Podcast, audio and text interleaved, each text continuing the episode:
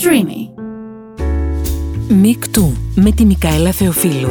Γυναίκες που ξεχωρίζουν, που πετυχαίνουν, που στηρίζουν, που μοιράζονται. Γυναίκες που μιλούν στη Μικαέλα Θεοφίλου για τη ζωή τους σαν μικρά μαθήματα ενδυνάμωσης για όλες μας.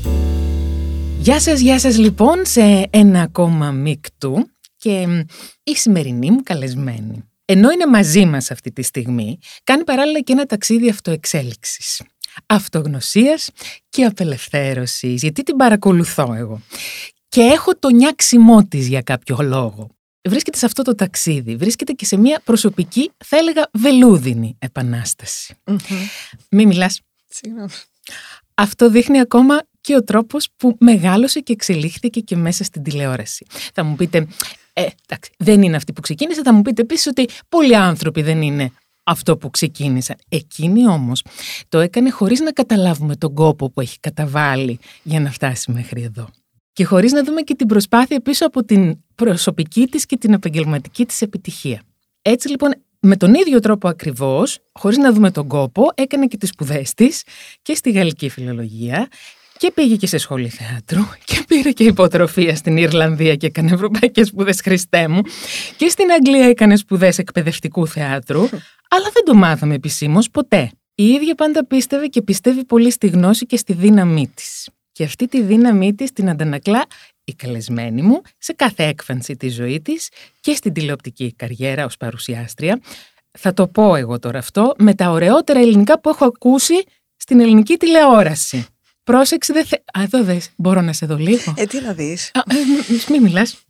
Ε, είναι ένας άνθρωπος που εργάζεται σκληρά. Είναι ένας άνθρωπος που ξέρει να δημιουργεί ένα πολύ ωραίο περιβάλλον συνεργασίας. Αυτό το έχω διπλοτσεκάρει. Έχει συναισθήματα που δεν τρέπεται να τα εκφράσει στους άλλους ανθρώπους και μπροστά στις κάμερες και μπροστά στα μικρόφωνα και όπου σταθεί και όπου βρεθεί. Και είναι, δεν είναι μόνο συναισθήματα λύπης, είναι και χαράς, είναι και συγκίνησης. Είναι ένας άνθρωπος με λογική και ευαισθησία, με συναισθηματική και κανονική ευφυΐα. Με ρεαλ... Σ' άρεσε το κανονική; Ναι, ναι, δεν το πιστεύω πολύ. Ναι, όχι, σταμάτα, εσύ δεν πιστεύεις τίποτα. Με ρεαλισμό και σουρεαλισμό βεβαίως στη ζωή της Φουλ. Κυρίως. Και με χιούμορ απίθμενο, ακριβώς για το σουρεαλισμό που λέγαμε πριν. Είναι και παιδί εκπαιδευτικών, έχει έντονα το σύνδρομο της καλής μαθήτριας, σε τέτοιο σημείο που νόμιζε μικρή ότι όλοι οι άνθρωποι ήταν δάσκαλοι. Είναι δάσκαλοι άνθρωποι με κάποιο τρόπο, μας μαθαίνουν πράγματα. Την τηλεόραση δεν την είχε στα πλάνα της μέχρι που την πήραν τηλέφωνο εκείνη, το Δημήτρη, το Σαράντο και την Κλεοπάτρα Πατλάκη, για να στείλουν βιογραφικά εκ μέρους του Λάκη Λαζόπουλου. Να κατέβουν από τη Θεσσαλονίκη και να παρουσιάσουν μια νέα πρωινή εκπομπή του Α. Και κάπως έτσι ξεκινά το ταξίδι που ξεκίνησε τότε και συνεχίζει μέχρι σήμερα. Σήμερα είναι η καλύτερη για μένα επίσης παρουσιάστρια του My Style Rocks που το βλέπω κάθε μεσάνυχτα γιατί δεν μπορώ άλλες ώρες. Τα τελευταία χρόνια είχε και απώλειε στη ζωή της. Πρώτα μιας πρωινής εκπομπής που έστησε και αγάπησε με την ομάδα της πάρα πολύ. Μετά ήρθε και το διαζύγιο και σύντομα και μια μεγάλη απώλεια, αυτή της μαμάς. Όλα τα αντιμετώπισε με λογική και ευαισθησία. Όλα τα ξανάφτιαξε από την αρχή με το δικό της τρόπο. Όπως τα έκανε και ένας φίνικας που ξαναγεννιέται από τις τάχτες του. Και έτσι λοιπόν, με αυτόν τον τρόπο ψάχνει πια για τις δικές της προσωπικές επιθυμίες. Κατερίνα Καραβάτου, σε ευχαριστώ. Λέω να φύγω. Όχι, δεν, θέλω. Σταμάτα. Απλώς τώρα δεν ξέρω αν έχει νόημα να συνεχίσουμε όλο αυτό. Θέλω να σταματήσουμε; πάρα πολύ. Όχι, άκουσέ με λίγο. Δεν ξέρω τι να πω. Όλα αυτά. Καταρχάς, σε αυτό το podcast, επειδή πάντα έχουμε να κάνουμε με τη δύναμη της γυναίκας, αυτό είναι ναι. το γενικό κόνσεπτ αυτού του podcast. αυτό είμαι εδώ. Σε ευχαριστώ πολύ. Και γι' αυτό είσαι επίσης προσκεκλημένη εσύ. Πολύ συγκεκριμένα. Σε ευχαριστώ. Άρα, ό,τι έχω πει και ό,τι έχω γράψει, γιατί πολλές φορές επειδή χάνω τα λόγια μου όταν προκειμένου να μιλήσω, τα, τα σημειώνω πάντα για να τα λέμε. Ό,τι γράφω λοιπόν για την κάθε μου καλεσμένη είναι μεγάλη αλήθεια. Οπότε δεν θέλω να νιώθεις ε, ε, νιώθεις, νιώθω τη συγκίνηση και σε ευχαριστώ γι' αυτό. Σε ευχαριστώ για αυτό που κάνεις και εδώ και πάντα όταν το κάνεις αυτό. Γιατί και εμένα με απελευθερώνει, γιατί και εγώ είμαι τέτοια, να ναι. ξέρεις. Δεν είσαι μόνη σου σε αυτόν τον κόσμο. είμαι κι εγώ ένας άνθρωπος, ναι. Είμαι ένας άνθρωπος που κλαίω και σε συγκινούμε και χαίρομαι με τον ίδιο τρόπο. Και αυτό δείχνει δείχνει τον πρώτο βαθμό. Ε, Πώς να σου πω, ότι λειτουργεί σε πρώτη ανάγνωση, σε πρώτο βαθμό. Είναι σημαντικό αυτό. Αν μπορώ τώρα να ξεκινήσω να μιλάω. Να μιλάω όσο δεν ξέρω, δεν ξέρω αν θα μπορέσω να τα καταφέρω, εν πάση περιπτώσει, γιατί πραγματικά με συγκίνησες πολύ. Τώρα θα μου πεις, γιατί με συγκίνησες πολύ; Γιατί είναι ωραίο οι άνθρωποι να αναγνωρίζουν, να αναφέρουν και επίσης να έχουν και μια καλή κουβέντα για κάποιον άνθρωπο. Εγώ πιστεύω πολύ και σε αυτά τα τρία. Το τελευταίο διάστημα έχουμε μάθει, όχι μόνο το τελευταίο τελευταίο, αλλά εδώ και αρκετά χρόνια, να λέμε άσχημα πράγματα περισσότερο. Ναι, σωστά. Ή αν όχι να λέμε να ακούγονται με κάποιο τρόπο άσχημα πράγματα. Δεν το κάνουν όλοι. Όχι.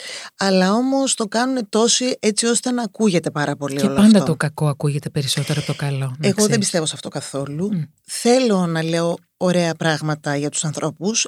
Παρουσίασες μία σχεδόν γεωγραφία. Δεν είμαι έτσι. Δηλαδή θέλω να πω αυτά που έχεις αναφέρει τα έχω κάνει. Αλλά είμαι ένας κανονικός άνθρωπος Καλέ, με πολλά μειονεκτήματα, με πάρα πολλά λάθη, με πράγματα από δύσκολες στιγμές που έχω περάσει και για τις οποίες έχω φταίξει. Οπότε Αντιστοίχως, επειδή αναγνωρίζω ότι οι άνθρωποι ναι, μεν μπορεί να έχουν κάνει λάθη, αλλά έχουν πάντα μια καλή πλευρά στον εαυτό τους, εγώ θέλω να βλέπω και να αναδεικνύω πια πολύ συγκεκριμένα τα ωραία. Ακριβώς αυτό έκανα και εγώ. Αυτό. Και αυτό, αυτό λοιπόν εμ, θέλω να ξεκινήσω με ένα ευχαριστώ που είσαι εδώ ξανά και εμ, θέλω να σε πάω πίσω στα χρόνια. Μπορώ; Πάμε. Βεβαίως. Λοιπόν, πάμε εμ, στο μέρος που μεγάλωσες και στην οικογένεια που μεγαλωσες Μμμ. Θέλω να μάθω σαν κορίτσι ως κορίτσι πώς ήταν τα χρόνια της Κατερίνας; Κοίταξε, ε, θα σου έλεγα ότι εγώ έχω μεγαλώσει ε, σε μια οικογένεια από την οποία έχω πάρει πάρα πολύ αγάπη. Ήμουν ένα παιδί που ήρθε στην οικογένεια αυτή, το μοναδικό παιδί της οικογένειας Είσαι αυτής. μοναχοπέδι, ναι. μετά από 11 χρόνια γάμου και μετά από πολλές προσπάθειες που έκαναν οι γονείς μου για να μπορέσουν να αποκτήσουν ένα παιδί. Απροπό, εγώ γέννησα την Αέλεια στην ίδια ηλικία που γέννησε και η μαμά μου εμένα. Αυτό σημαίνει ότι για τώρα μπορεί να είναι μια ηλικία που να είναι απολύτως φυσιολογική, όμως τότε ήταν μια πιο μεγάλη γυναίκα σε ηλικία και γι' αυτό άλλωστε ο μπαμπάς μου αστειευότανε, που ήταν και 7 χρόνια μεγαλύτερος από τη μητέρα μου, ένας πολύ γερός άνθρωπος όμως και μέχρι που έφυγε πριν από δύο χρόνια πριν φύγει. Δηλαδή ήταν ένας κοτσονάτος άνθρωπος πάρα πολύ ενεργός και ζωηρός. Ε, μου έλεγε ότι με πήγαινε στην παιδική χαρά όταν ήμουν μικρή και τον κοιτούσαν περίεργα οι άνθρωποι και μου έλεγε σκεφτόταν αυτός για παππούς μικρός, για μπαμπάς μεγάλος. Τι να είναι τώρα θείος. αυτό το κοριτσάκι. ε, λοιπόν, έχω ακούσει πολλά πράγματα κατά τη διάρκεια που μεγάλωνα επίσης εξαιτίας αυτής της ε, διαφοράς της μεγάλης που είχαμε τους γονείς μου ότι είμαι υιοθετημένη, ότι διάφορα πράγματα και τότε αυτό ακούγονταν ένα πολύ μεγάλο ταμπού. Μετά τους είπα σε συζητήσεις που κάναμε αργότερα, έλεγα και έτσι να ήταν, τι ωραίο που θα ήταν να το έχετε κάνει ούτως ή άλλως από τη στιγμή που, Που, είχατε ναι. τόσο πολύ Αν, α- έτσι, αγάπη να παιδευτεί δώσετε. για να το κάνετε και που το θέλατε τόσο ιδιαίτερο. Αλλά τότε οι άνθρωποι το λέγανε και Το το δακτυλοδείχνανε. θεωρούσαν ε, κάτι κακό. Ναι, και ναι. λέω, πω, πω. Ευτυχώς έχουμε εξελιχθεί τόσο πολύ και τα πράγματα δεν είναι έτσι πια. Εννοείται. Τώρα μου έρχονται διάφορα πράγματα που σου λέω, αλλά είναι όμως και πράγματα τα οποία με έχουν απασχολήσει από τότε μέχρι και τώρα, σκεπτόμενοι την α, πορεία. Επίσης η μαμά μου ήταν ένας άνθρωπος ο οποίος επειδή είχε μια πολύ έντονη αιμορραγία στους δύο πρώτους μήνες, ήταν 7 μήνες κλινήρης για να μπορέσει να με αποκτήσει. Και μ, αυτό ήταν κάτι το οποίο μου το έλεγε συχνά όταν ήμουν μικρή. Και αυτό ήταν κάτι το οποίο με έκανε να αισθάνομαι μια τεράστια ευγνωμο- ευγνωμοσύνη για τη μητέρα μου και παράλληλα και μια μεγάλη πίεση. Βέβαια. Εννοείται. Είναι πίεση. Αυτό Είναι κατα- λίγο ότι- χειριστικό, αν μου Ότι, επιτρέπεις. ότι, ότι ήταν πίεση το κατάλαβα πολλά χρόνια μετά. Στην αρχή είχα μείνει στο γεγονός ότι η μαμά μου πραγματικά είχε κάνει όλο αυτόν τον απίστευτο αγώνα για, να, σε μπορέσει αποκτήσει. Να με κρατήσει στην κοιλιά της και να, τελικά να μπορέσει να με γεννήσει.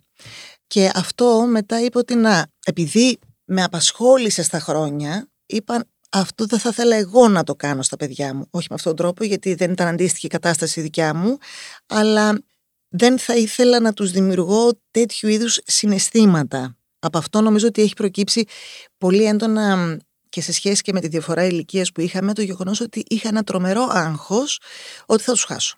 Συνέχεια. Ότι κάτι θα πάθουν οι γονείς μου. Κάτι θα πάθουν οι γονείς μου. Αλλά από πάρα πολύ μικρή ηλικία. Και ευτυχώς η ζωή μου τα έφερε έτσι, ώστε είχα τους γονείς μου για πάρα πάρα πάρα πολλά χρόνια και γι' αυτό είμαι εξαιρετικά ευγνώμων.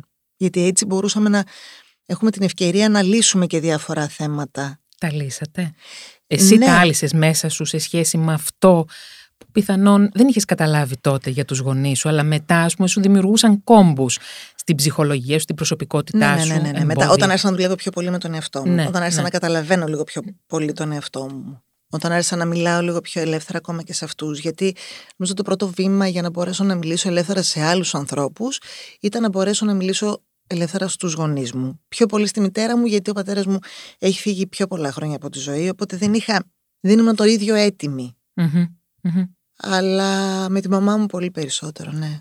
Τι προσωπικότητα ήταν η μαμά σου και τι έχεις πάρει από αυτήν ή πόσο σε επηρέασε εσένα ως προσωπικότητα η μαμά, δηλαδή ως γυναίκα για να είσαι σήμερα αυτή η γυναίκα που είσαι; Ε, μου έδωσε πάρα πάρα πολλά πράγματα η μαμά μου και με, με τα ε, αρνητικά που είχε με έκανε να πάρω και άλλους δρόμους. Εξηγούμε. Μμμ. Ε, η μαμά μου ήταν ένας άνθρωπος ο οποίος, ε, όπως συνήθιζα να λέω μικρή, είχε διαβάσει και 7 βιβλιοθήκες. Ήταν ένας άνθρωπος εξαιρετικά πάρα πολύ μορφωμένος, που του είχαν συμβεί διάφορες ατυχίες στη δική του ζωή και μ, έκανα πάρα πολύ μεγάλο αγώνα να αντιπαρέλθει τις δυσκολίες αυτές για να μπορέσει να γίνει τελικά ο άνθρωπος που έγινε και η δασκάλα που έγινε. Και λέω η δασκάλα που έγινε γιατί η μαμά μου εκτός από μένα έχει μεγαλώσει πάρα πολλά παιδιά τα οποία τις έχουν αιώνια ευγνωμοσύνη και αυτό νομίζω ότι είναι, τι να σου πω τώρα, το πιο σπουδαίο πράγμα που μπορεί να συμβεί σαν έναν άνθρωπο που ασκεί αυτό το λειτουργήμα γιατί αυτό είναι λειτουργήμα Έχει, έχεις απόλυτο δίκιο. για να συνεννοηθούμε. Τώρα δεν ξέρω πώς είναι τα πράγματα, ελπίζω ότι υπάρχουν τέτοιοι δάσκαλοι. Όχι ελπίζω, είμαι σίγουρη ότι υπάρχουν και θέλω μ, έτσι να βλέπω εκπαιδευτικούς με το νιάξιμο και το δώσιμο των γονιών μου παρόλο που ήταν και πολλά χρόνια πριν. Μμμ.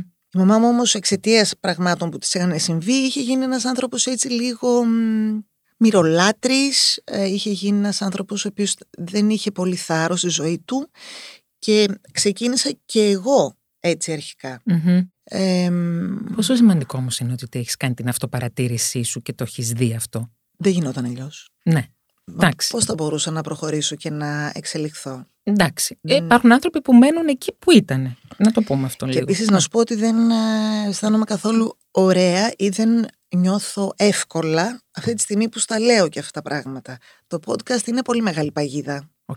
Γιατί υπάρχει ένας άνθρωπος απέναντί σου, γιατί μ, δεν αναφέρεσαι σε κοινό όπως έχω συνηθίσει εγώ Ναι. Και νομίζω ότι κάνουμε μια κουβέντα όταν είμαστε μαζί ας πούμε για κάποιο καφέ αλλά δεν είναι Δεν- έτσι ακριβώς. Δεν είναι έτσι ακριβώς. Αλλά εγώ σε ευχαριστώ για, αυτή, για αυτό το άνοιγμα ψυχής. Εσύ το καταφέρνεις τόσο ή άλλως. Ε, μ, έτσι, όταν για παράδειγμα μου πήραν το πρώτο μου αυτοκίνητο, αφού είχα τελειώσει όλες μου τις σπουδές ε, και με βοήθησαν και σε αυτό πάρα πολύ. Είχα αρχίσει να δουλεύω, αλλά με βοήθησαν έτσι ώστε να το πάρω.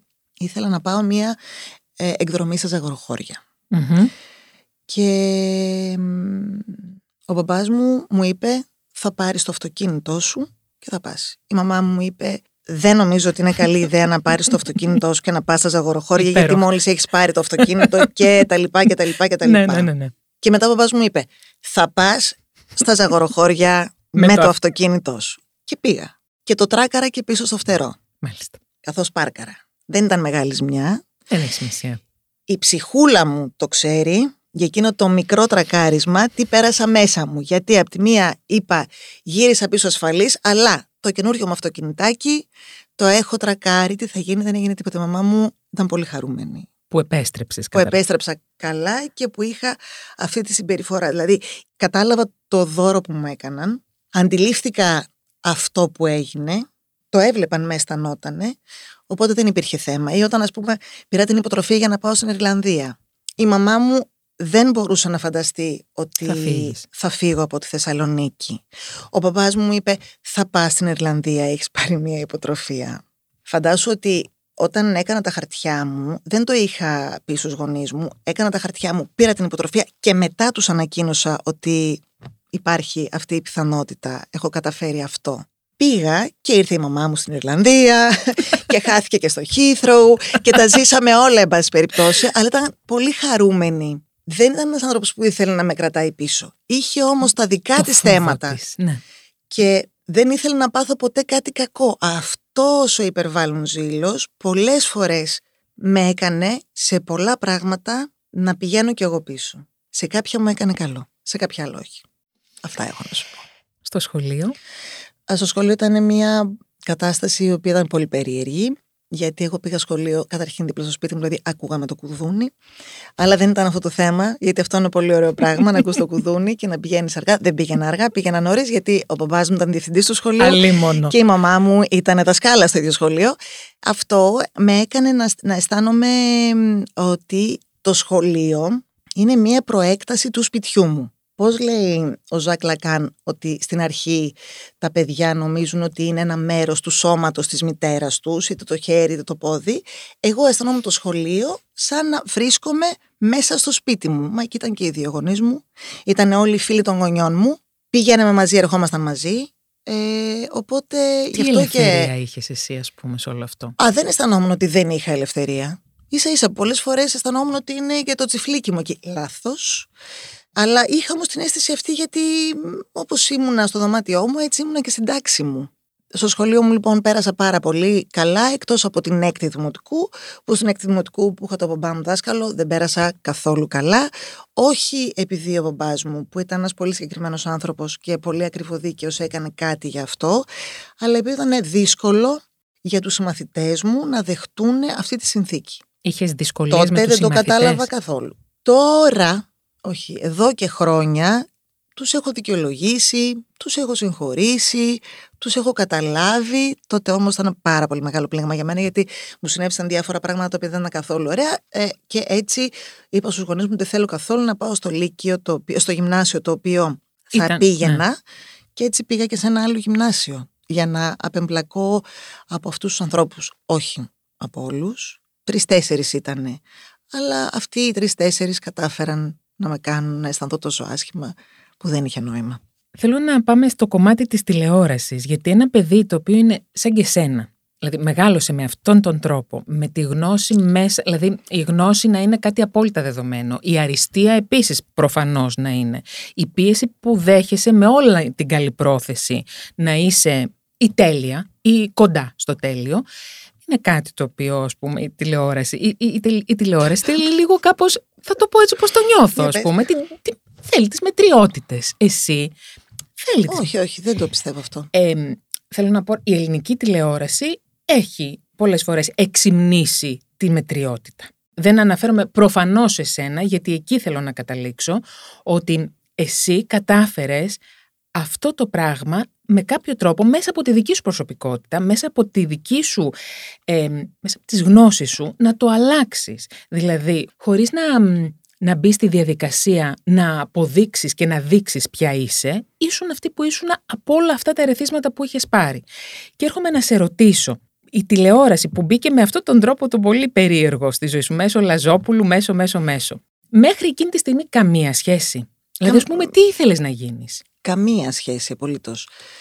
Δεν ήξερα τι θέλω να γίνω. Πάντα θαύμαζα και θαυμάζω ακόμα τα παιδιά, ας πούμε, ηλικίες 16, 17, 18 χρονών που ξέρουν τι θέλουν να γίνουν. Πώς γίνεται αυτό, δεν ξέρω. Είναι στη φύση κάθε ανθρώπου προφανώς. Ναι. Εγώ όχι, δεν ήξερα καθόλου και έτσι έκανα ένα ε, βιογραφικό αχταρμά.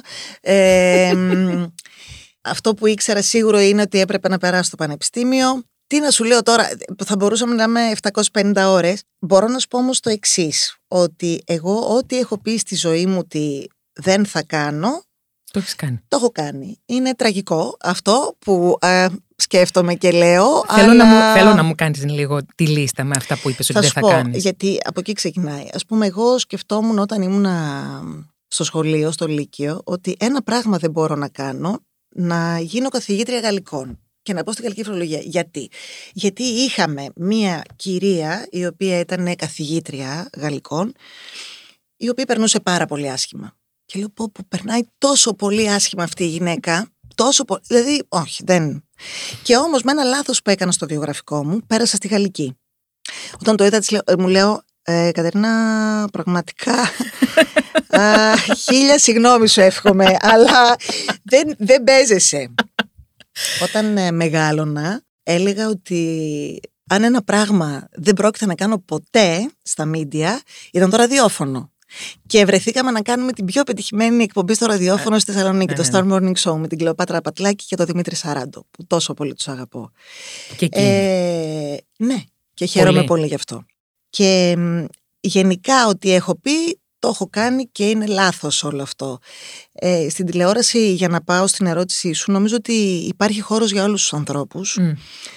Γιατί εγώ πιστεύω ότι κάθε ένας μπορεί να δώσει κάτι διαφορετικό. Δεν χαρακτηρίζω μ, Μετριότητα. μετριότητες, ε, ή μέτριο κάποιον, ούτε χαρακτηρίζω εμένα κάπως αλλιώς. Εγώ είμαι έτσι, πράττω αυτά που νομίζω με τον τρόπο που έχω και υπάρχουν και τόσες άλλες εκατοντάδες πολύ διαφορετικές προσωπικότητες που φέρονται με τον ίδιο ή διαφορετικό τρόπο. Και νομίζω ότι είναι όλοι χρήσιμοι. Εγώ αυτό πιστεύω. Σε ευχαριστώ για αυτή την απάντηση, γιατί με βάζει και εμένα λίγο στη θέση μου και καλά κάνεις. Είδες που δεν ξεχνάω, έχω ρακόρ Ναι, στο κεφάλι. μου. καλά, Τα- τα- λέει, τα- μα. Τι να Τόσα κάνω, χρόνια Έχει τηλεόρασης. μάθει, έχει μάθει το κεφάλι να δουλεύει έτσι, είναι απίστευτο. Εσύ πόσα χρόνια είσαι στην τηλεόραση τώρα, 20. 20 χρόνια. Έχεις λοιπόν μια εμπειρία 20 χρόνων και θέλω να μου πεις πώς έχεις δει την εξέλιξη και της γυναίκας μέσα στην τηλεόραση. Κοίταξε, ε, νομίζω ότι η τηλεόραση γενικά και θα πρέπει να είμαστε πολύ χαρούμενοι γι' αυτό. Είναι ένα γυναικοκρατούμενο μέσο. Είναι, βεβαίως. Το θέμα δεν είναι αυτό. Είναι τι στερεοτυπικό βγαίνει μέσα από την τηλεόραση για τις γυναίκες. Έβγαιναν πάρα πολλά. Ξεκινώντας από την αρχή με τις διαφημίσεις που έχουμε δει, που εγώ έχω προλάβει. Εσείς που με ακούτε είστε πολύ μικρότεροι, δεν τις ξέρετε. ε, Γιατί όμως, εγώ επίσης είμαι πιο μικρή από σένα νότ. Ε, δεν- δεν- Μαζί. Θα το τσεκάρουμε λίγο μαζί. αυτό. Βεβαίως. Τέλος πάντων, νομίζω ότι υπήρχε ένα πολύ στερεοτυπικό μοντέλο με μοντέλα, αυτές που αργότερα πόσο συχαίνομαι τη λέξη γλάστρα. Έλεγες κάποιον άνθρωπο γλάστρα, ότι αυτός είναι εκεί και είναι, κάνει τη γλάστρα, δηλαδή από μόνο του Ναι, αυτό. ναι. Δεν χρειαζόταν και τίποτε άλλο. Δηλαδή, μια ωραία γυναίκα απαγορεύεται να είναι ε, εξορισμού έξυπνη, είναι ξεκάθαρο Ε, αυτό. βέβαια, εννοείται αυτό. Ε, δεν μπορεί να είναι διαβασμένη και, εν πάση περιπτώσει, ό,τι και να είναι, είναι πιο κάτω από κάποιον άντρα που κάνει αυτή τη δουλειά. Και είναι και ξανθιά. Και είναι και ξανθιά. Και είναι και ξανθιά. Ε, Βεβαίως αυτό το στερεότυπο, να σου πω, το ακολούθησα κι εγώ. Γιατί εγώ είμαι γεννημένη καστανόξανθη. Σκούριναν τα μαλλιά μου. Όταν ήρθα όμως εδώ, Τα τα ξανά. έβαψα. Είμαι κι εγώ ξανθιά αυτή τη στιγμή. Ναι, και αλλά μ' δεν αρέσει είσαι και πολύ. ξανθιά. Ν- Όχι, έχω υπάρξει και από, τα, από τις Ναι, δύο μεριές. μεριές. Και με την έννοια τη χαριτωμένη, το άλλο Ναι. γιατί επίσης δεν θέλω να ακούγεται αυτό ούτε Ο- ως αστείο. Αλλά είναι άλλο να είναι μια απόφασή σου γιατί πιστεύεις ότι εσένα σου πηγαίνει καλά και θέλεις να το υποστηρίξεις και άλλο να σου πούνε ότι για να μπορέσεις να είσαι στη τηλεόραση πρέπει να Ναι. έχεις ξανθά μαλλιά εκτός και αν είσαι κάποια που είναι τόσο υπέροχο το μελαχρινό της που θα κάνει τη διαφορά. Όλα αυτά νομίζω ότι έχουν ε, ψιλοξεπεραστεί τώρα πια. Έχω την αίσθηση. Πάντα, επειδή έχουμε να κάνουμε με εικόνα, το καλό φόντο που θα δει ένας φωτιστής ή οι άνθρωποι της παραγωγής που κάνουν το σκηνικό σκηνοθέτης είναι πράγματα τα οποία πρέπει να προσέξει κανένας. Η εικόνα είναι κάτι πολύ σοβαρό. Μμμ, Δεν είναι ραδιόφωνο, Φυσικά. είναι ταλαιό- τηλεόραση. Φυσικά. Όπως και τα πλάνα που δείχνουμε έχουν πολύ μεγάλη σημασία, έτσι και το πώς θα εμφανιστεί κάποιος άνθρωπος. Αυτό όμως νομίζω ότι έχει γίνει πιο κανονικό πια. Δεν υπάρχει κάποιος που θα σου πει θα είσαι έτσι. Όχι. Θα είσαι εσύ έτσι όπως σου αρέσει, θα γίνουν κατά τη γνώμη σου αυτά τα πράγματα που πρέπει να γίνουν και καλή επιτυχία σου ευχόμαστε. Θέλω να πω μπορεί να είναι δική σου επιλογή. Καταλαβαίνεις ναι, τι ναι, λέω; ναι. Ότι έχεις περισσότερο. ε, ε, Πατάς πια περισσότερο στα πόδια σου, όχι εσύ, οποιοδήποτε πια, Ναι. και έχει και Δεν άποψη. είναι όμως ότι δεν θα ακούσει κάποιον άνθρωπο που, έχει ξέρει. γνώση και Ναι, εμπει- εννοείται. εμπειρία. Δηλαδή, δεν θέλω τα πράγματα να πηγαίνουν στα άκρα. Βεβαίως, όταν κάτι είναι στο ένα άκρο, μετά για να ισορροπήσει, θα πάει υποχρεωτικά και στο άλλο άκρο για να βρεθεί η ισορροπία. Το αντιλαμβάνομαι αυτό. Ζούμε μια τέτοια εποχή. Και αυτό που σου έλεγα προηγουμένως για τα πάρα πολύ ακραία άσχημα σχόλια που ακούγονται γενικά, είναι νομίζω γιατί οι άνθρωποι παλιά δεν μιλούσαν. Και μετά, όταν τους δόθηκε η ευκαιρία να μιλήσουν και τα μέσα να μιλήσουν, μετά Χαμός. φτα- έφτασε αυτό το πράγμα στην υπερβολή. Νομίζω ότι αρχίζουν να καταλαβαίνουν οι άνθρωποι όμως ότι δεν είναι εκεί το νόημα. Είναι, στάσου να δούμε, τι μπορεί να υποθεί για να μπορέσεις να διορθώσεις κάποιον και να δεις και επί του εις και σε ένα καλύτερο αποτέλεσμα. Αυτό δεν είναι που σε ενδιαφέρει. Ακριβώς. Αλλά γενικά νομίζω ότι και οι αλλαγές, είτε σε κοινωνικό είτε σε ατομικό επίπεδο, και θέλω με αυτόν τον τρόπο να έρθω και στη δική σου αλλαγή, Μμμ.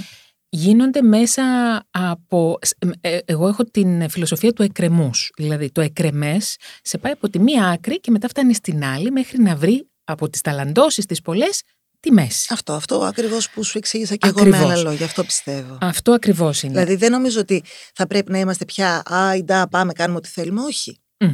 Υπάρχουν άνθρωποι οι οποίοι είναι σε υπεύθυνες θέσεις και είναι άνθρωποι που βλέπουν και κάτι που μπορεί εσύ, επειδή είσαι άμεσα εμπλεκόμενος, να μην μπορείς να αναγνωρίσεις εκείνη τη στιγμή. Να μην μπορείς να δεις ένα λάθος που κάνεις.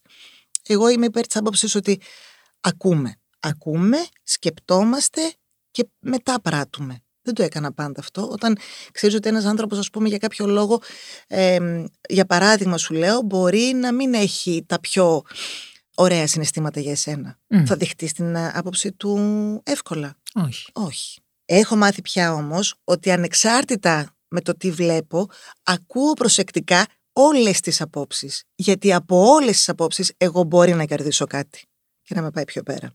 Άρα όλοι οι άνθρωποι είναι δάσκαλοι, όπως έλεγες μικρή. Φυσικά. Μμ. Και να έρθουμε λίγο στην προσωπική σου αλλαγή και εξέλιξη. Ναι. Πώς την πέτυχες, γιατί αυτό που βλέπω σήμερα, και στο είπα και πριν ξεκινήσουμε, σου είπα ότι είσαι πάρα πολύ όμορφη. Ευχαριστώ. μου Έτσι είπες- αισθάνομαι. Έτσι, αυτό μου είπες ακριβώς. ναι, έτσι αισθάνομαι. Δεν το ένιωθες πάντα αυτό όμως; Όχι, δεν το νιώθα. Άμα δεν είσαι καλά με τον εαυτό σου, δεν θα το νιώσεις γενικά. Και εγώ περάσει πολλά χρόνια νομίζοντας ότι είμαι καλά. Αυτό είναι μεγάλη, με- με- μεγάλη παγίδα. Ναι, φυσικά και είναι. Μεγάλη παγίδα. Και μπορεί καμιά φορά να μην το καταλάβεις και ποτέ. Εγώ το κατάλαβα, ε, οι μ, αλλαγές αυτές που έχουν γίνει ε, μέσα μου έχουν γίνει όχι με εύκολο τρόπο. Το άκουσα πρώτη φορά όταν ήμασταν τέλος πάντων ε, στη φωλιά των Κούκου, έτσι πολύ περιστατωμένα και μάλιστα και μ, όχι μόνο μία φορά, ακούγοντα την Άση μας τότε, την Άση μας, την αγάπη μας, την Άση Μπίλιου, να μας λέει τα ζώδια. Που έλεγε, ξέρω εγώ, όταν γινόταν κάποιες πλανητικές αλλαγές, έλεγε θα φέρει αλλαγές τις οποίες μπορείτε, μπορεί τώρα να θεωρείτε ότι είναι δύσκολες μετά όμως θα δείτε ότι θα είστε καλύτερες Η ναι γλυκούλα μου. αλλά μετά πόσο μετά Δώσε Πόσο- ένα χρονοδιάγραμμα, ρε πόσο κοπέλα. πρέπει τι θα γίνει πριν θα, θα έχει πέσει κάποια πυρηνική βόμβα κάπου έπεσαν διάφορες και πολλές η αλήθεια είναι αυτή αλλά Πολλές φορές τη φέρνω στο μυαλό μου την Άση εξαιτίας αυτής της ατάκας. Εντάξει, και όχι μόνο, Ναι. αλλά πραγματικά εγώ πολλές φορές απέφυγα και να μιλήσω και να πράξω γιατί ε, θεωρούσα ότι έτσι θα είναι καλύτερα. Θεωρούσα πολλές φορές ότι αν κουκουλώσεις κάποια πράγματα δεν πειράζει. Θεωρούσα ότι δεν πρέπει να κάνω κανένα χαμό γιατί εγώ πρέπει να είμαι πάντα πολύ καθώς πρέπει και όπως με έχουν μάθει οι γονείς μου. Θεωρούσα, θεωρούσα, θεωρούσα. Και κάποια στιγμή η θεωρία ετελείωσε Και πήγαμε στην πράξη. και πήγαμε στην πράξη με πολλή δουλειά. Όπως σου είπα, με πολύ πόνο, με πολλή εργασία ενώ με ειδικό, Μμμ. γιατί μόνο έτσι θα μπορούσα εγώ προσωπικά να τα βγάλω πέρα. Ποι- Ποια ήταν η στιγμή που αποφάσισες να απευθυνθείς σε έναν ψυχολόγο, Την ψυχοθεραπευτή. πρώτη φορά ήταν όταν ε, έφυγε ο πατέρας μου Μμμ. ε, από τη ζωή. Και τότε είχε συμπέσει πολύ κοντά σε εκείνο το χρονικό διάστημα να χάσω και τη δουλειά μου με έναν πολύ άκοψο τρόπο και ήταν όλα μαζί μια πολύ περίεργη, έτσι, ένας πολύ περίεργος συνδυασμός, ένα κράμα λίγο... Μη διαχειρίσιμο. Οδυνηρό. Ναι, ναι. Η επόμενη ήταν λίγο πριν φύγει η μητέρα μου από τη ζωή και μέχρι πολύ πρόσφατα. Και χαίρομαι πάρα πολύ που το έχω κάνει αυτό. Την πρώτη φορά μου φαινόταν κάτι πολύ περίεργο και μετά ήταν κάτι το οποίο αποζήτησα γιατί ήξερα ότι θα, θα με κάνει καλά στο σημείο που μπορεί να σε κάνει καλά μόνο αυτή η δουλειά. ναι. Γιατί μετά είναι δική σου υπόθεση Ακριβώς. τι θα αποφασίσεις να κάνεις. Είχα πάντα ένα πολύ περγα- μεγάλο κόλλημα ότι πώς μπορώ να ανοιχτώ σε έναν άνθρωπο που δεν γνωρίζω, γιατί γενικά δεν ανοίγομαι πολύ εύκολα. Ε, Ναι, η αλήθεια είναι ότι όσο εξωστρεφής φαίνεσαι, άλλο τόσο κρατάς πολλά πράγματα για σένα. Ισχύει. Είμαι ένας πολύ κοινωνικός άνθρωπος που δεν είναι καθόλου. Ναι, μάλιστα, μάλιστα. Συγχαρητήρια. Είναι, αυτή, Καλησπέρα. είναι αυτή η Αυ- περίπτωση. Αυτή η περίπτωση. Ε, θα σου πω γιατί μου, συ- μου έχει συμβεί αυτό. Στην αρχή γιατί οι γονείς μου ήταν άνθρωποι έτσι ε, επιπόλοιπτοι στον κοινωνικό τους περίγυρο και δεν ήθελα ποτέ να συμβεί κάτι το οποίο να τους φέρει σε δύσκολη θέση. Μετά όταν άρχισα τη τηλεόραση και με ήξεραν οι άνθρωποι, όπως επίσης ήξεραν ότι ξέρω και άλλους ανθρώπους, δεν ήθελα εγώ να φέρω ανθρώπους σε δύσκολη θέση. Δηλαδή, αν εγώ πω κάτι για κάποιον άνθρωπο που είναι επίσης γνωστός, φοβόμουν ότι αν το εκμυστηρευτώ σε κάποιον ο οποίος δεν με γνωρίζει και δεν τον ξέρω και δεν ξέρω αν του έχω εμπιστοσύνη, μπορεί να γίνει κάτι κακό. Μάλιστα. Αυτό είναι το ένα. Το άλλο είναι γιατί ε, είχα παρατηρήσει ότι κάποιοι άνθρωποι οι οποίοι είχαν κάνει αντίστοιχη δουλειά είχαν γίνει πάρα πολύ εγωκεντρικοί. Τους ένοιαζε μόνο το εγώ τους. Εγώ να μπορέσω να τα καταφέρω, εγώ να μπορέσω να ξεφύγω, εγώ να πάω πιο πάνω. Και αυτό το εγώ επίσης δεν με εκφράζει καθόλου γιατί εγώ δεν μπορώ να πάω πουθενά χωρίς παρέα.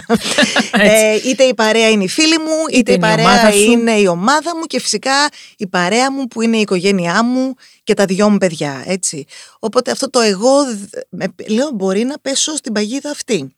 Οι άνθρωποι τους οποίους συμβουλεύτηκα όμως δεν είχαν καμία τέτοια αίσθηση Και ούτε της πρόθεση. δουλειάς τους Ναι. και ούτε πρόθεση και έτσι κατάφερα σιγά σιγά να βγω από μια πολύ δύσκολη και πολύ σκοτεινή φάση θα σου έλεγα για μένα και είμαι πολύ πολύ περήφανη γι' αυτό. Πολύ, είμαι αλήθεια περήφανη για μένα. Μα, Είναι- μα είμαι και εγώ για σένα, γιατί σου είναι ξαναλέω. αστείο, αλλά αυτό που λένε, ξέρω εγώ, να σου πεις ένα μπράβο, να σου πεις πολλά μπράβο. Και πατ πατ στον νόμο και αγκαλίτσες πεις και όλα πολλά αυτά. Και μπράβο, αυτό γιατί όχι. αγκαλιές. Βεβαίως. Βεβαίως. Και εδώ θέλω να πω κι εγώ, που δεν σε ξέρω, δεν είμαστε φίλες εσύ και εγώ καθόλου. Όχι. Έχουμε όμως έρθει μέσα από τηλεφωνήματα, μέσα από. Ναι, έχουμε ναι, ναι, έρθει ναι, ναι, ναι. κοντά με την έννοια ότι έχουμε πει δύο πράγματα παραπάνω. Ακριβώς. Επίσης, εγώ σε παρακολουθώ και σαν παρουσιάστρια και όλο αυτό το, όλον αυτό το διάστημα που σου συνέβησαν οι απώλειες, που σου συνέβησαν ε, οι δυσκολίες στην οικογένειά σου, στα, ό, ό,τι σου συνέβη, το ένιωθα σαν κοντά, σαν να είμαι κοντά σου για κάποιο λόγο. Και αυτή την εξέλιξή σου θέλω και εγώ να την χειροκροτήσω. Πραγματικά στο λέω. Σε ευχαριστώ γιατί και στη δουλειά μου αυτό με ωφέλησε ιδιαίτερα. Ναι, Αυτό είναι αλήθεια. Εντάξει, τη φωλιά των Google ήταν μια δουλειά η οποία μ, ήταν. ε, καταρχήν ήμασταν μαζί με τον κρατερό ναι.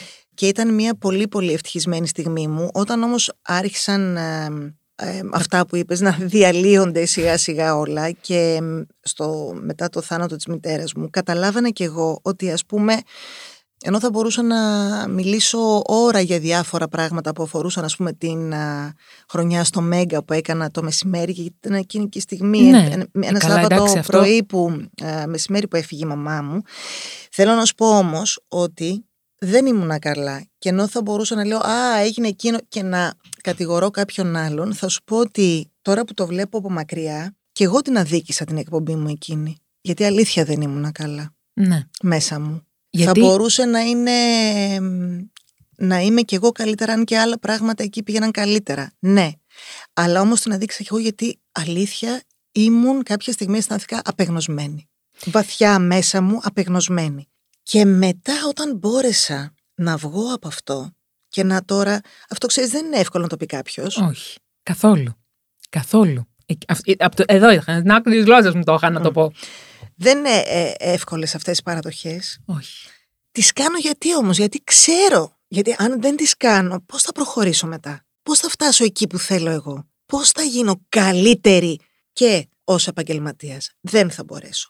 Οπότε είναι καλό να κάνεις τα ξεκαθαρίσματά σου, να δεις εδώ φιλενάδα, α, όχι, υπήρχε θέμα. Για να έρθει μετά το άλλο, γιατί το να κάνω κάτι διαφορετικό ήταν πραγματικά μια πολύ μεγάλη μου ανάγκη και να φτάσω φέτος αυτή τη χρονιά που πραγματικά έχω περάσει υπέροχα. Δεν υπήρχε περίπτωση, αν δεν είχα κάνει όλη αυτή τη δουλειά, να είχα πει το ναι και μετά να είχα μπει τόσο μέσα σε αυτό το project και να περάσω και τόσο υπέροχα Και περνάμε κι εμείς μαζί. όσο πέρασα. Αλήθεια στο λέω. Δηλαδή, εγώ με, με βλέπω εκείνη την ώρα που σκέφτομαι όταν λέω κάτι, καταλαβαίνω ότι παλιά αυτό δεν θα μου ερχόταν έτσι. Καταλαβαίνω ότι δεν θα μπορούσα να γελάσω τόσο επανεχοποιημένα.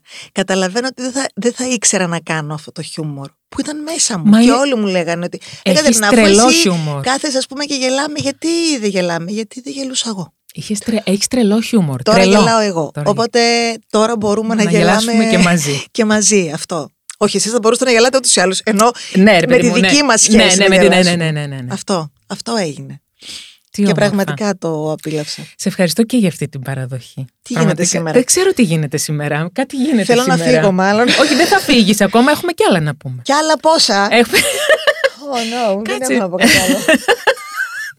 Πρέπει να Και φύγω εσύ να μου πάρω τα παιδιά μου από το σχολείο. δεν Α, ξέρω. μπράβο, στα παιδιά θέλω να πάμε λίγο. Ου, δεν είναι η ώρα να φύγω και τα πάρω από μόνη μου. Θα τα πάρω πιο νωρίς. Λοιπόν, ε, παιδιά, μητρότητα. Μμμ. Μαμά Κατερίνα. Τι Μαμά μαμά είσαι; Είμαι πάρα πολύ καλή μαμά. Αυτό είναι ξεκάθαρο. Πώς αλλιώς δεν γι' αυτό θες να πα να πάρεις τα παιδιά σου; Θα τρελαθώ, άλλος το φάνηκε μόνος. Ε, κοίταξε. Ε, λοιπόν, αλήθεια, σου είπα και κάτι άλλο πριν ε, ξεκινήσουμε, σε αυτά τα λίγα λόγια που ανταλλάξαμε, ότι εγώ θέλω να κάνω ό,τι καλύτερο μπορώ. Ναι. Λοιπόν, αυτό κάνω με τα παιδιά. Κάνω ό,τι καλύτερο μπορώ. Φυσικά, όπως αντιλαμβάνεσαι, δεν είμαι στην μαμά και τον μπαμπά μου. Πριν έρθουν, πηγαίναμε με τον κρατερό και κάναμε ό,τι μπορεί να φανταστείς για να μάθουμε για τους τοκετούς, το ένα, το άλλο, ναι, από εδώ, ναι, από καλά, εκεί. εννοείται. Ε, διαβάζαμε βιβλία, μετά σταμάτησα να διαβάζω βιβλία γιατί νόμιζα ότι παθαίνω τα πάντα. Τέλος πάντων όμως ε, είμαι ε, πάρα πολύ από πάνω όπως κάθε σύγχρονη μαμά. Δηλαδή από τη στιγμή που έχεις την πληροφορία. Πρέπει να την ε, αξιοποιήσεις. Την αξιοποιείς. Τουλάχιστον στο μέτρο που δεν θα σε αγχώσει και μάλλον όχι μόνο θα σε αγχώσει αλλά και θα σε βοηθήσει. Με τους ε, ειδικούς κάνω πάντα δουλειά ρωτώντας πράγματα σε κομβικές στιγμές ή και όχι, ανάλογα αν είναι κάτι το οποίο εμένα με απασχολεί ή δεν ξέρω πώς να το αντιμετωπίσω. Αλλά αυτό το οποίο είχαμε πει με τον κρατερό από την πρώτη στιγμή και το οποίο το έχουν μάθει, γιατί μου το πετάνε όταν συμβαίνει κάτι περίεργο, άσχημο, παράξενο, δεν ξέρω εγώ, ε, είχαμε πει ότι αυτό που βασικά μας ενδιαφέρει είναι να τους δώσουμε αγάπη, την οποία την έχουμε απλόχερη μέσα μας. Και αυτό κάνουμε. Εμείς τα αγαπάμε. Εγώ αρχικά αυτό θέλω να κάνω. Να ξέρουν ότι έχουν τη μαμά τους δίπλα τους και ότι η μαμά τους τους αγαπά πάρα πολύ και θα κάνει γι' αυτά ό,τι περνάει από το χέρι τους, από το χέρι μου για να γίνουν τα όνειρά τους πραγματικότητα, για να είναι ευτυχισμένα, να μπορέσουν να γίνουν ανεξάρτητοι άνθρωποι. Δεν θέλω να είναι προσκολλημένα πάνω μου τα παιδιά. Απολαμβάνω που αυτή τη στιγμή είναι. Δεν θέλω όμως να, Να είναι. είναι. τα παιδιά αυτό. Θέλω να οχυρωθούν με τον καλύτερο δυνατό τρόπο. Εμένα το μοναδικό πράγμα που με ενδιαφέρει στη ζωή αυτή είναι να μπορούμε να έχουμε την υγεία μας και να πάρουν την εκπαίδευση που θεωρώ ότι όπως είπα προηγουμένως θα τα οχυρώσει. Αυτά τα δύο πράγματα με ενδιαφέρουν ε, γιατί έτσι θα γίνουν και άνθρωποι που θα βοηθήσουν αυτή την, την κοινωνία αλλά εγώ πιστεύω ότι η γνώση και η παιδεία κάνει και καλούς ανθρώπους. Αλήθεια είναι αυτό. Δεν μιλώ για πτυχία γιατί καμιά φορά αυτό το πράγμα μπορεί να μ, ε, παρεξηγηθεί ότι α, τι, είπες προηγουμένως δεν μιλώ για, τα, για τις σπουδές που έχω κάνει. Να δεν μιλάς. Δεν μιλώ γιατί πολλές φορές έχω φοβηθεί να μιλήσω γιατί μπορεί να πούνε ότι τι, μας το παίζει αυτή κάποια μορφωμένη, έξυπνη κτλ. Όχι, αλλά όμως μέσα μου ξέρω ότι όταν διαβάσεις Αυτό εμ, βγαίνει παντού. καλά σε οποιαδήποτε έκφανση στη ζωή σου, αλλά διαβάζεις και καταλαβαίνεις καλύτερα τον κόσμο, ανοίγει το μυαλό σου, μπορείς να εκφράσεις τα συναισθήματά σου πιο εύκολα, μπορείς να δεις παραδείγματα καλοσύνης ή ανθρώπων που δεν έκαναν καλό, να μάθεις περισσότερα πράγματα και επίσης πιστεύω ότι ένας άνθρωπος ο οποίος ξέρει πολλά, ε, έχει διαβάσει, έχει γνώσεις, ελέγχεται πιο δύσκολα. Και εμένα με ενδιαφέρει να υπάρχει έλεγχος σε αυτήν την κοινωνία από ανθρώπους που έχουν τα κότσια να το κάνουν, αλλά να μην τον ελέγχουν οι κοινωνίες έτσι ώστε να μην μπορεί να εκφραστεί και να ζήσει ελεύθερος τη ζωή που θέλει. Τι όμορφο είναι αυτό που είπες. Πολύ όμορφο είναι αυτό που είπες Κατερίνα. Αυτό έχω στο μυαλό μου πάνω κάτω. Πολύ ωραίος στόχος. Μαμάς είναι αυτός. Ναι, και μ, είμαι δίπλα τους, όπως και ο μπαμπάς τους φυσικά, σε κάθε τι, συνέχεια, κάθε στιγμή και μ, με ενδιαφέρει αυτό, να είναι καλοί άνθρωποι και χρήσιμοι με τον τρόπο αυτή που αυτοί θα επιλέξουν για μια κοινωνία η οποία γίνεται πολύ άγρια όσο πάει. Θέλω κάτι να σου ερωτήσω, αν θέλεις απαντάς και ο λόγος που θα σε ρωτήσω δεν είναι για να κάνουμε κουτσομπολιό, είναι καθαρά μου και μόνον γιατί μας ακούνε και οι γυναίκες που έχουν πάρει διαζύγιο και που δεν έχουν καταφέρει με τον σύντροφό τους να έχουν μια πολιτισμένη τουλάχιστον σχέση για τα παιδιά τους. Κοίταξε, θέλω να σου πω ότι όταν ε, δύο άνθρωποι χωρίζουν δεν είναι ε, εύκολο. Καθόλου. δεν είπαμε, ας πούμε, μία μέρα, εντάξει, δεν έχουμε τι να κάνουμε το βράδυ, έλα λίγο, μήπως για να κάνουμε Να λίγο κάνουμε- πιο spicy τη ζωή μας, να κάνουμε αυτό. Όχι. Όχι, όχι, όχι, όχι, δεν είναι καθόλου έτσι τα πράγματα. Γι' αυτό που κάνω το σταυρό μου όμως είναι για το γεγονός ότι αυτό το οποίο αισθάνθηκα για τον κρατερό όταν τον πρωτογνώρισα, ότι με αυτόν τον άνθρωπο θα ήθελα να κάνω παιδιά, ε, αυτό το τιμά full. Αυτό. Είναι πάρα πολύ σπουδαίο αυτό που λες. αυτό. Πάρα πολύ σπουδαίο αυτό που Νομίζω λες. ότι οι άνθρωποι, αν βάλουν προτεραιότητα τα παιδιά τους, μετά τα πράγματα μπορεί να γίνουν πιο εύκολα. Δεν λέω εύκολα, γιατί δεν ξέρω τις περιπτώσεις. Ναι, δεν σωστό, έχεις μπορώ απόλυτο δίκιο. να πω μία γενίκευση θα ήταν εκ μέρους μου η πιο μεγάλη βλακεία. Σωστά. Αλλά αν μπορούσα να πω κάτι, είναι αυτό. Ότι αν, αν δεις τι έχεις κάνει, Κατερίνα, για το τέλος, δώσε μου τα χεράκια σου, σε παρακαλώ. Για το, μάλιστα. για το τέλος, όλη αυτή τη δύναμη που έβγαλε σήμερα, γιατί όλο αυτό που έβγαλες αν, αντιλαμβάνεσαι ότι είναι δύναμη, Ελπίζω και το εύχομαι. είναι αν δύναμη. Μπορώ να κάνω κάτι κι εγώ. Είναι ένα μάθημα ενδυνάμωσης και δύναμης και για όλους όσοι και όλες όσες μας ακούνε. Αν είναι αυτό, σε ευχαριστώ πάρα πολύ. είναι ειλικρινά. αυτό ακριβώς. Εγώ δεν μπορώ να το αισθανθώ έτσι, γιατί εγώ απλώς είπα πράγματα για τη δική μου τη ζωή. Που επαναλαμβάνω, ούτε άμεμπτη είναι, ούτε τέλεια είναι, ούτε τίποτα από αυτά τα πράγματα. Δεν είπαμε κάτι τέτοιο, κανενός δεν είναι τέλεια. Αλλιώς θα ήμασταν θεοί και ε, δεν ξέρω και αν υπάρχουν οι θεοί αυτοί που λέμε εμείς ότι Ναι, ναι, υπάρχουν. απλώς θέλω να είμαι, ξέρεις, δεν θέλω να βγαίνω ως κάτι. Όχι, Ποιος όχι. ξέρει τι. Κατερίνα, Είμαι ένας πολύ κανονικός άνθρωπος που όμως η αλήθεια είναι έχει περάσει διάφορα και θέλω ο- οτιδήποτε συμβαίνει να το περνάμε με δύναμη και με αξιοπρέπεια. Μπορεί να μην υπάρχουν πάντα αυτά, αλλά μπορούμε πάντα να τα κυνηγάμε για να έρθουν. αυτό θα είναι το Αυτό. κλείσιμο μας. Ακριβώς γιατί αυτό ήθελα να σου ζητήσω. Ήθελα να σου ζητήσω ένα ωραίο τέλος. Αυτό νομίζω. Σε αγαπώ πολύ Κι εγώ. και σε ευχαριστώ πάρα πολύ. Κι εγώ το ίδιο. Κι εγώ το ίδιο, αλήθεια. Ευχαριστώ πάρα πολύ.